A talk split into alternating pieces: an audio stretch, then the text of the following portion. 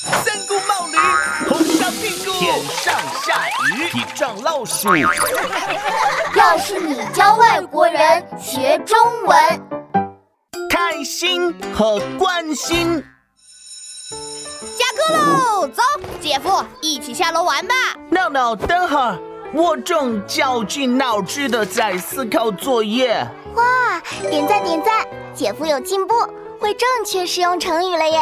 嗯，嘿嘿，哪里哪里，都是你们教的好。哟，姐夫还变谦虚了呢。来来来，让我看看是什么作业难住你了。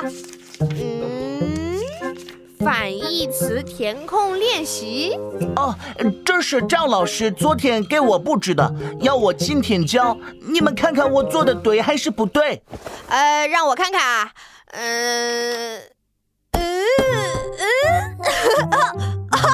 静 静，你快来看看姐夫写的作业，太逗了！嗯，对的反义词不对，姐夫，你写的有点不太对啊。我说写的对，你说不对，那对和不对不就是反义词吗？写反义词不能简单的在一个词前面加个不字。对的反义词是错，而不是不对。正确的反义词不是不正确，而是错误。哦，我懂了。比如这个“高”的反义词不能写不高，要写短，长短的短。等等，姐夫，“高”的反义词是矮，不是短；长的反义词才是短。没错，姐夫，你看。反义词之间字数要一样，一个字对一个字，两个字对两个字。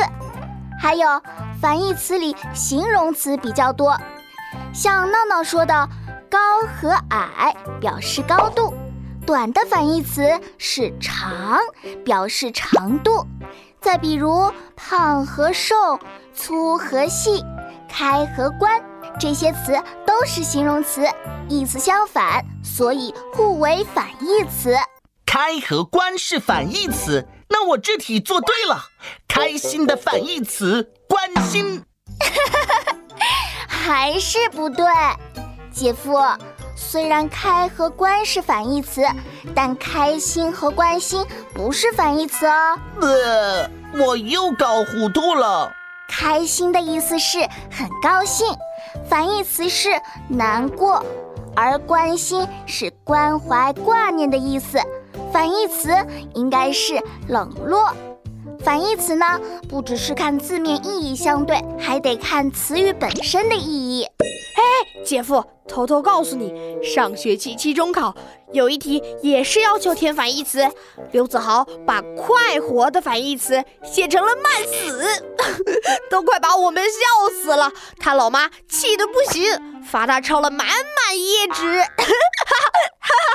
快活，慢死，快对慢，火对死，快活对慢死，不对吗？当然不对了。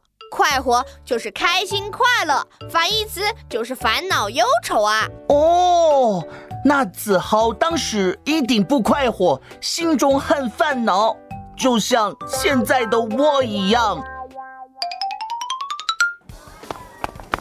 嗨，我是静静。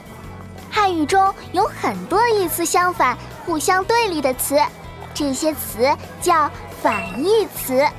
用反义词说话或者写作，可以形成意思的鲜明对照。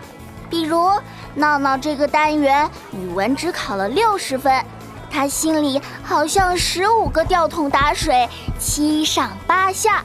他知道回家以后肯定凶多吉少。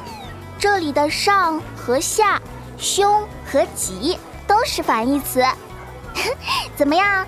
用反义词说话是不是特别有意思？那么该怎么记这些反义词呢？静静，我的办法是记一些反义词的顺口溜，比如上对下、小对大、前对后、左对右、深对浅、加对减、优点对缺点、安全对危险，是不是又好读又好记呢？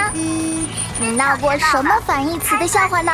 在留言区里跟我说说吧。